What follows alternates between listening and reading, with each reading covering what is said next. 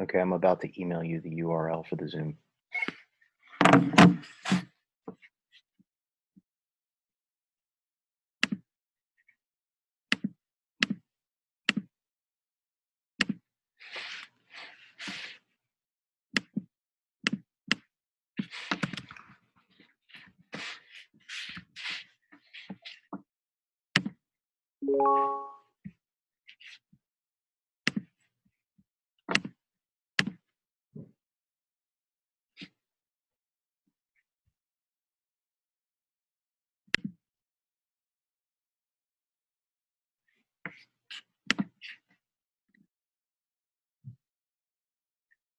Hey, can you hear me? Again. Okay, So I have it recording on my end right now. perfect. And then I And can then- send you either the link or I'll share it with you in Google Drive or whatever after. Okay, perfect. And then I'll see if there's a way if I can just extract the audio. Um, I'll have to do some research on that, but I figure this is my last ditch effort until sure- I can figure out what. I'm sure if you throw it in iMovie, you can just disassociate the video with the audio. I love iMovie. I love it. Okay, yes, that's probably what I'll do. All right, great. So So I sound okay on your end? You sound great. Okay. You sound phenomenal. Okay, so let's just go ahead and try again.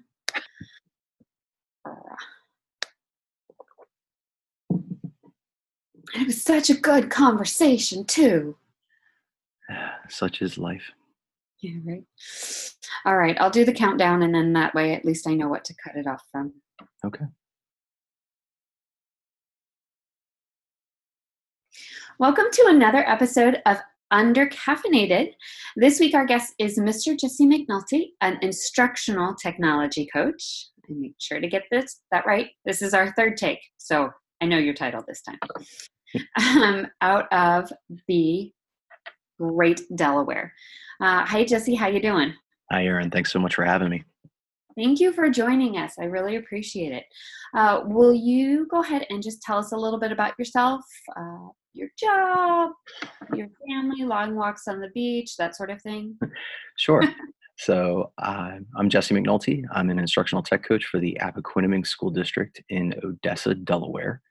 Um, in a previous life, I was spent a decade in the classroom as a mathematics teacher, uh, teaching ninth grade high school math, and then also did a year of instructional uh, support as a math coach um, at the high school that I taught at, and then had the fortune and opportunity to transfer over into ed tech and really supporting educators and teachers in our new district initiatives. Um, I have my master's in ed tech as well from Boise State University. And I live here in Delaware with my wife of almost 13 years and our five year old son. Aw, wow. That's good. That's a good. I like that. It's a good bio covering lots of things. Um, I did not realize that you were only a math instructional coach for one year. I thought you had that um, under your belt for a few more years. No, actually, I was only in that role for a year um, and then had been about halfway through my master's program. So, instructional technology was really my passion and where I hopefully saw myself over the next five years. And Mhm. just kind of all the stars aligned. Uh, one of the districts here that I live at locally, Appoquinimink, uh, which is about 25 to 30 minutes south of where I presently live, was um, expanding. Uh, we've built a couple new schools and we're looking to bring on some new staff within the teaching and learning division. And my supervisor, Steve Griesover, uh, sent me a Facebook Messenger email and just said, Hey, not sure if you're interested right now, but this is open. And if you're interested, please apply. And uh, went through that process and had the fortunate opportunity to be hired and have been in that role now for two and a half years. It's been a lot of fun. Nice. Okay. So, knowing that you've been an instructional technology coach for two and a half years, but then you were a math coach for just a year, not just a year, but a year. What are some what are some of the the parallels and some of the differences, right? Because a lot of times when you're in any sort of coaching role, you you feel I feel like I see the same things in this version as I do in this version as I do in this version. The title just changes a little bit. So, what are some parallels that you saw, and then what are some of the big differences? So, I would say the scale has been one of the largest differences. Um, when I was an instructional coach for mathematics, I was only housed at a building. So, I had 19 faculty that I was serving. Um, it's a little bit different now because I have 17 buildings and about 12,000 mm-hmm. students that we serve. Um, and that's expanding all the way from early childhood centers, which are kindergarten centers, all the way up to 12th grade. So it's just a little bit of a different scale. And that was definitely something that I needed to transition and really kind of grasp hold of. Um, one of the biggest similarities that I've, I've really started to embrace over the last 12 months since my colleague Kevin Wright and I have really started to move this work forward is kind of the instructional coaching frameworks and really working with our educators, working with our staff, working with our teaching and learning division specialists around our coaching frameworks, um, mostly around the work of Jim Knight and the instructional coaching framework that he provides. Oh, um, oh, yes. We've been doing that here, uh, providing our building level instructional coaches support, kind of in coaches' clinics, uh, really working with them on their established goal setting, where where does data collection fit into this process? How can we level them up as instructional leaders within their buildings okay. um, to raise achievement across the board for all learners? So that to me has been a role that I saw in both uh, locations and in both roles, whether it was a building level or as a district level. Um, one of these types of instructional coaching and instructional leadership has been something that we've really been pushing the work forward on and uh, something that we're really excited to continue to see successes with here in the next coming semesters. That's fantastic. So your district not only has building instructional coaches, but district instructional coaches or instructional technology coaches, which is what you are, right? Am I understanding that correctly? So there's like double the support. So we do have instructional coaches at the building level. I will say that many of their roles are quite diverse. Um, many of them hold more of an emphasis on instructional technology. Many of them hold emphasis on reading specialists. Um, many of them hold a role of just overall coaching roles where they would provide supports to educators for professional development opportunities. So there's a little bit of a, of a differentiation from one building to the next on what that role and what that responsibility is. Sure. What we're really trying to do is provide kind of a streamlined professional development structure of the coaching cycle, how it would work, and then really how can we begin to empower those educators to take on more of that role within their building and then we can really begin to see scalable change unfortunately in the role that kevin and i have as two district level instructional technology coaches where we are one to one from grades three through 12. We have iPads hmm. within our elementaries and our middle. We have Chromebooks in our high school. So it's about 11,000 devices for three of us as an office. So seeing scalable change is one of our big challenges.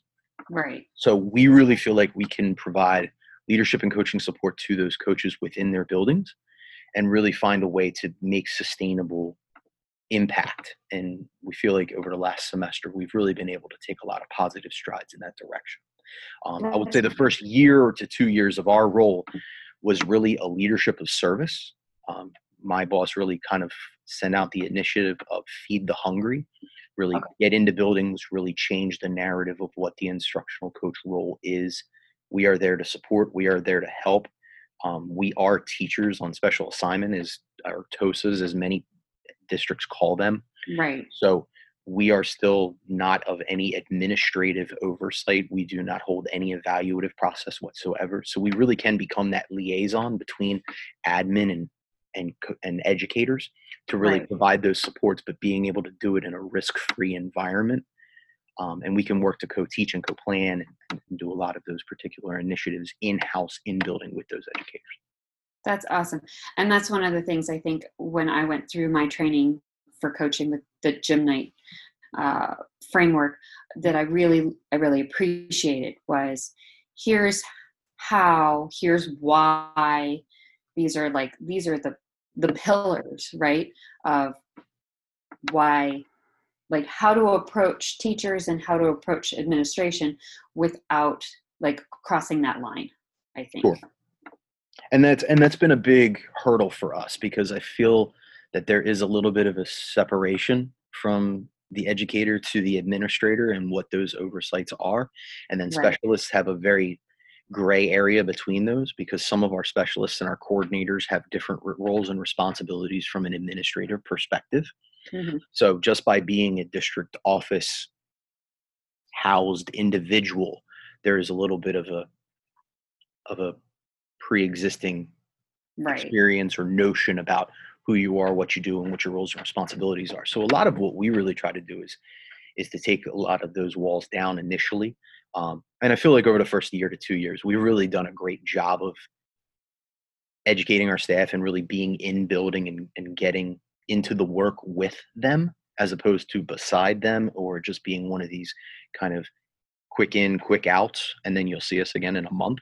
Um, right you know, I, I've had the real great fortune of, of spending the early portion of my week in two of our elementary schools all day and just being in classrooms with educators just to recalibrate and see where we are. I've provided some professional development to those buildings on blended learning. So just being in the space and being there to see what their needs are, where our next steps are, but really being a partner in this process. It's not me coming in and making an executive decision. It's really a symbiotic relationship between our, our educators and and myself and our coaching staff in general to meet the needs of all of our learners. That's the end game. right. And that's and that's so true. That's so fantastic. Because i like i like to think right we're all coming we're all coming at this this whatever project it is you're working on right? Whatever initiative it is we're all coming at it from different angles with different areas of expertise for the same end goal. And so really the classroom teacher is the expert with the kids and their needs and that sort of thing. So it's like what can i do to support you with this? Because you're we need to do the initiative but you're also juggling all of these other things. So how can i support you? Um, and i'm i'm sure that you know time and trust and everything like that like it's just going to be it's going to be so amazing. I can't i can't wait to continue to talk to you about like everything that you are doing Yeah, you, mentioned the trust piece. That's been really important for us, and I think uh, the biggest battle there has been really playing the role of customer service agent. And I think Kevin and I do a really good job of that. I mentioned the visit to elementary schools and really spending a lot of time there because we've begun to move our devices down from fifth to fourth and, and ultimately into third grade. Kevin and I both taught high school. We've actually both taught high school for 10 years at the same school. So I've known Kevin now for going on 13 years. And he and I are not elementary educators. Um, the closest thing that we have to that is he's married to a middle school educator. and Steve's wife is a third grade educator in our district, our, our supervisor, Steve Griesover. So, and then I'm married to a nurse practitioner. So I'm the one with the the odd person out from a spousal perspective. But you know, we don't have a lot of experience in the primary school space. So we are by no means ever going to be walking in and acting as the expert on anything. Um, our big approach it really is kind of that leadership of service. We walk in and the first thing we ever ask is, "How can I help?" And it may just be something that helps take a little bit of the pressure off of a situation, or if it's an opportunity to make one of their processes more efficient for them, whether it be data collection or formative assessment. It may just be having the opportunity to come in and co-plan and co-teach a particular experience and, and discuss and see in real time what blended learning best practices look like so that's been one of our biggest inroads for us and we've really had a lot of success with that um, in addition to all of our coaching professional development that we've been providing That's fantastic. Um, I know, you know, rem- remember how I said this was our, our third take. Um, in our in our last take, we were talking about how your district was working with. Are you one of nine, or you're working with nine others? So you're one of ten districts on various coaching and and presentations and like everybody's learning together. Yeah, so we've got a unique experience here in the state of Delaware. Um, about seven years ago, we decided to come together as a collective and form what is known as the BRINC Consortium. Um, it's a consortium of public school districts in the state of Delaware throughout our state, both New Castle, Kent, and Sussex counties. Mm-hmm. And we really try to support professional development. We pr- try to support blended learning best practices. And we really try to do it in a way that no longer silos ourselves like a lot of public school districts are. We really right. taken down a lot of those silo walls and really work across district lines to open up communication, to open up resources, to make opportunities available um, for visits or PD or online textbook work, coursework, um, scope and sequence work across disciplines, whatever it may be we've really tried to take down those walls and really try to work as a collective. We are a rather small state. While we have mm-hmm. 19 school districts in the state, we only have about 130,000 public school students, K through 12. So, just to put that into perspective, Baltimore County Public Schools in Maryland has 180,000 students. So, that they're significantly larger than our entire state. So, it, it's in our advantage to really come together. Now, one of the things that right. we have done in that collective experience is we've worked as instructional coaches at the district level to provide professional development to our educators and to our ultimately to our administrators we have a lot of administrators within all of our districts that never taught in classrooms with technology so the concept of blended learning best practices is a very foreign concept to them because they never taught with the devices so we started over last spring building out a series of professional development opportunities that we ultimately ran in July and August of this past summer. Mm-hmm. We have then moved many of those educators, uh, many of those administrators through the part two of that, which was actually support strolls in buildings. We hosted nine of them throughout our state, and they were all led and facilitated by our instructional coaches, a part of the consortium. And they were all attendees that were district level administrators, principals, assistant principals, superintendents, directors of curriculum, and really teaching them what this is not only supposed to be like in theory, but how is it applied? What is it? What does the room look like? What does it feel like? How do you shift from a from a teacher-led classroom to a student-led classroom? What is SAMR? How does that framework work? And how can you bring a student-led experience within this? How can we move from content consumption to content creation? So, really thinking about all of these factors and really putting it into the lens of an administrator, and then really having them walk away with a playlist of how they can take content and really bring it into their buildings and help support their educators and level them up within their own classrooms, within their own grade levels, and with their own subject matters. So it's been a really interesting experience, and we've had a real high positive feedback from it and um, I know one of the things that we discussed in one of our several takes this evening has been um, this is actually going so well, and we actually decided as a collective to put together a proposal to do a workshop at ISTE this upcoming summer, which we were very fortunate to have been accepted for. So we'll be doing. Congratulations! I know that, but still, congratulations. So we'll be doing a two-hour uh, blended learning uh, boot camp for administrators on the Saturday of ISTE. So it's something that's, you know, we're all really proud of. It's been a lot of work over the last 10 to 12 months, but at the same time, this is a real great victory point for the BRINC Consortium and really great point uh, for us to be a victory call for the state of Delaware. This is something that I think is a little unique.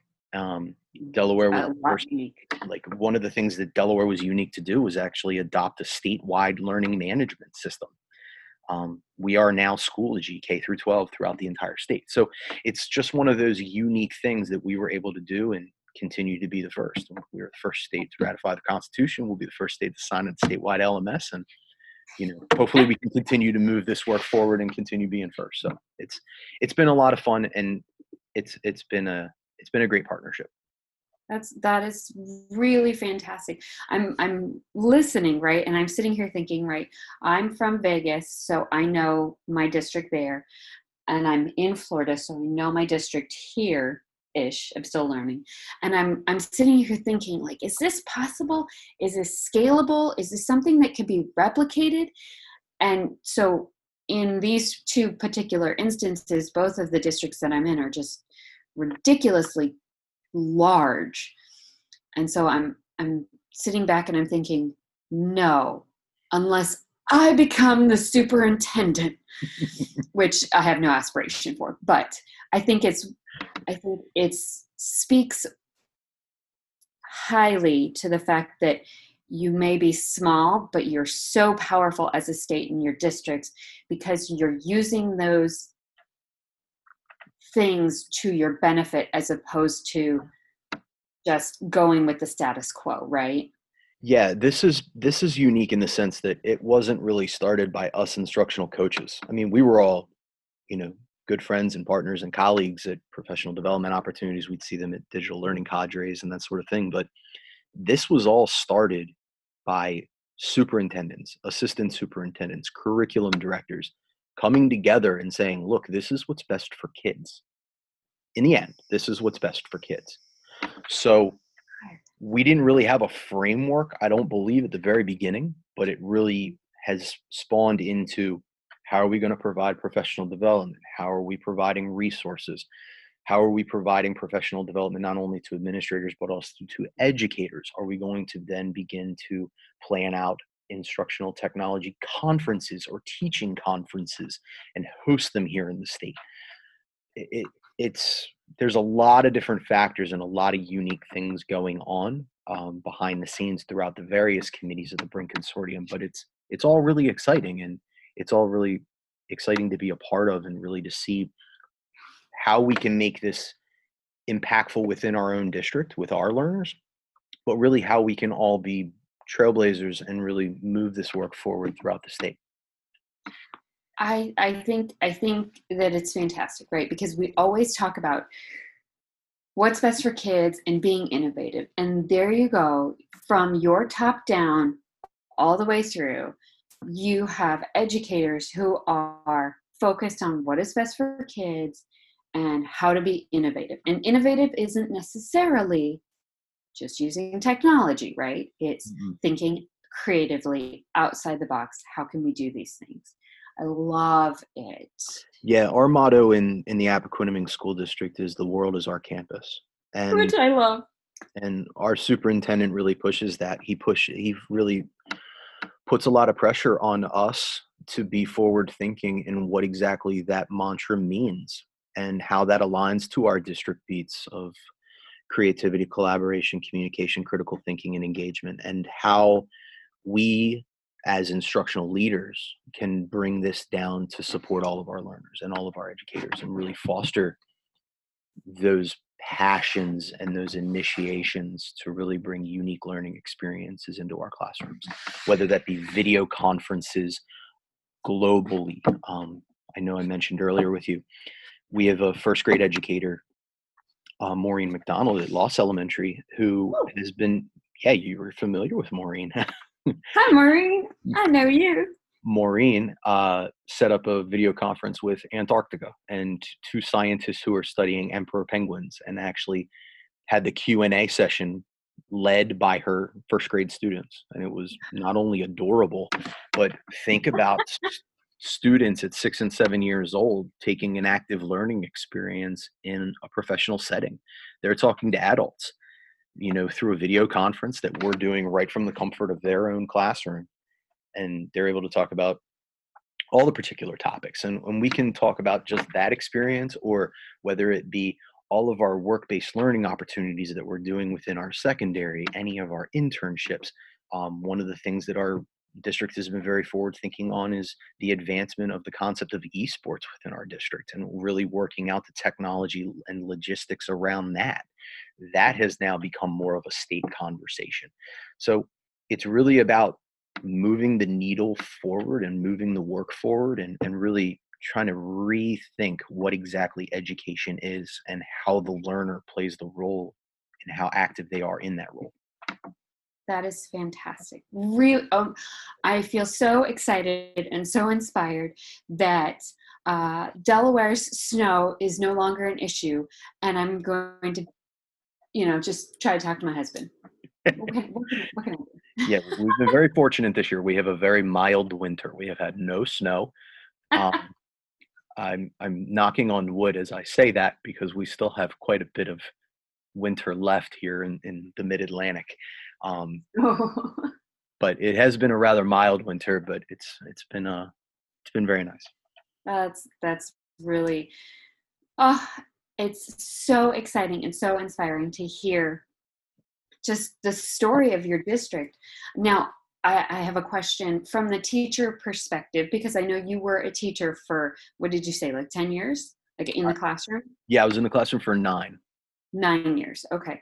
So those um the the the walkthroughs that you did were those something that the teach like how did the teachers feel about that? How did the teachers feel about this team coming through um, to do observations? Not that you were necessarily doing any sort of evaluating because i know that's not the case but still a lot of times most teachers when somebody else comes into their room there's a little bit of nervousness anxiousness butterflies that sort of thing. Like how were they feeling about that?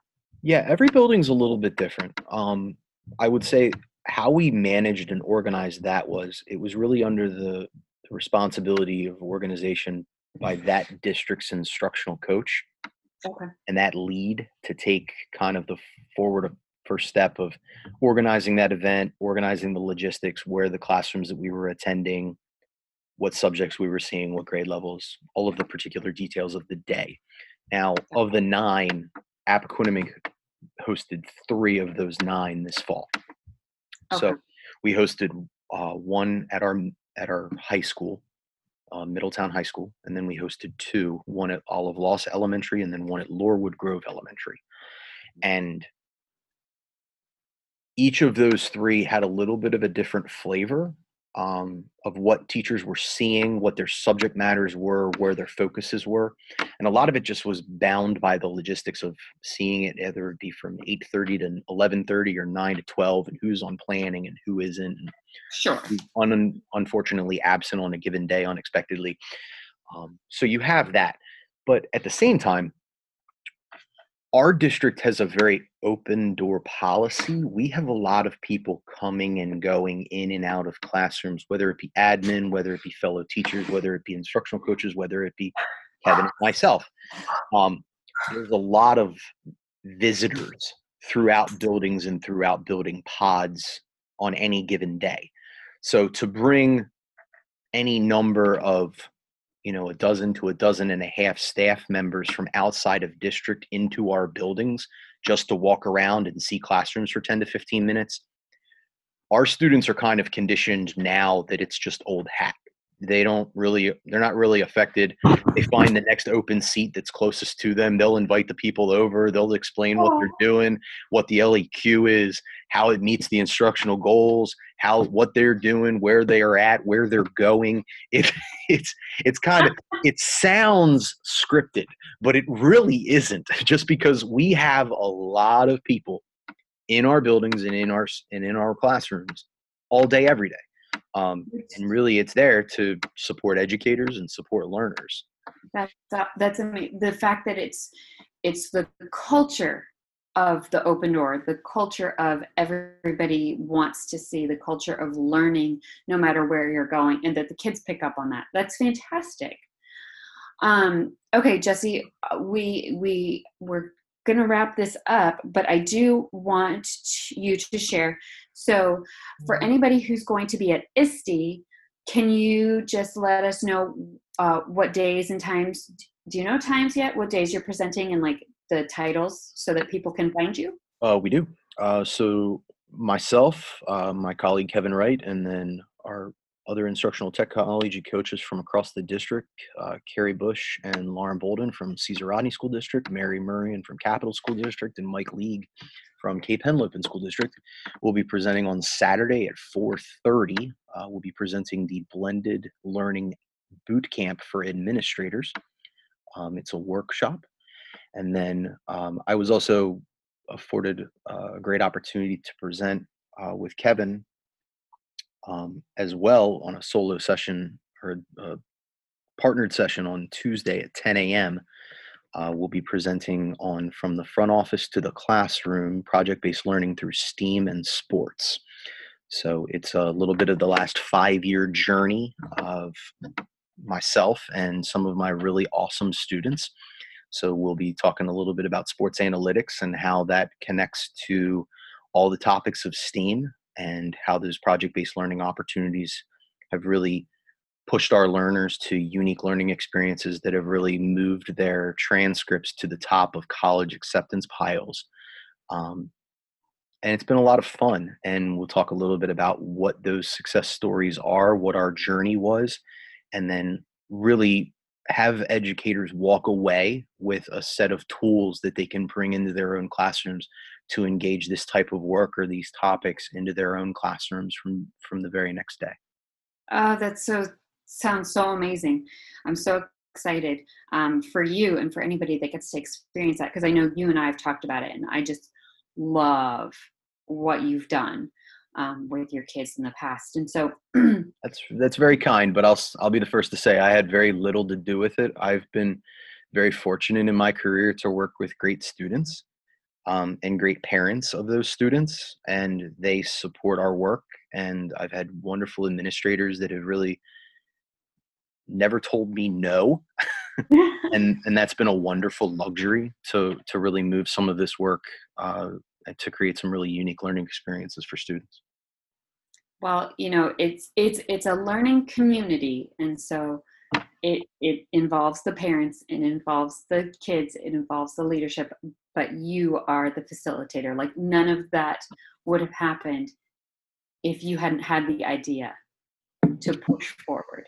So it's a community for a reason. It takes all it takes all pieces for you all to be successful. So oh so excited. I know some people i'm going to be like go to jesse's session That's very kind. I, I look forward to seeing anybody who who would like to show up. And obviously, you know, my presentation is pretty much done at this point, but I'll be more than happy to talk online through Voxer, through you know, social media on Twitter. I'm very active there as well. So if anybody has any questions, um, I'm happy to chat and, and happy to share and really try to move this awesome work and these awesome students' work um, to anybody who's willing to listen. So will you um, i have one more question but before i ask that will you give us your like twitter voxer handle whatever whatever platforms you use? Sure. Uh, voxer and twitter um, are probably my two primaries and they are both the same handle. It's mr mr Nault is a nerd. So mr Nault is a nerd. Um, right. so it's pretty easy to find me. Um, you'll find my bitmoji and i'm I'm there to chat about anything involving students, student creativity, coding, game development, um, math, awesome experiences for kids. So any anything and everything. I'm happy to chat and, and happy to share some thoughts and share some ideas. I fully I fully endorse that because Jesse and I have talked a number of times about various topics such as that.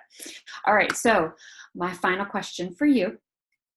I know that some of your sports, analytics, statistics, that sort of thing. Um, and you might not have this number off the top of your head, and that's okay if you don't, but I, I still thought I would ask. Um, I also know you're a hockey fan.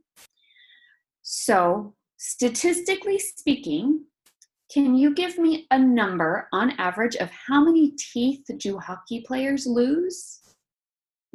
That's a really good question. Um, I think it's going to there will be a really interesting study uh, to look at team by team versus professional versus minor versus college versus amateur. Oh. Um, I can tell I you all those versions. I, I, can certainly tell you that my five-year-old right now looks like a hockey player. He's lost one two already. Um, so, and he's not even playing. So, I think some of it is just mm-hmm. some of the passion for the game is is just kind of coming down to him through osmosis or whatever. But it's um it's definitely been a, a unique situation, at least on that front. Okay. but an interesting study nonetheless for the future. Anybody who's interested in sports analytics, that's an interesting study to start with. thank you. Thanks for thanks for humoring my silly question. Oh, everybody, thank you so much for joining us. We're undercaffeinated on Twitter and Instagram, and we would really just love to hear from you if you would like if you like what you've heard today uh, please consider leaving us a review on apple podcast to help other educators like you find us find us and mr Nault Nolt is a nerd, um, just that much easier. So, again, Jesse, thank you so much for joining us. Thanks so much for having me. Have a wonderful day, everybody. Bye bye. Cool. So we're still recording. So I'll stop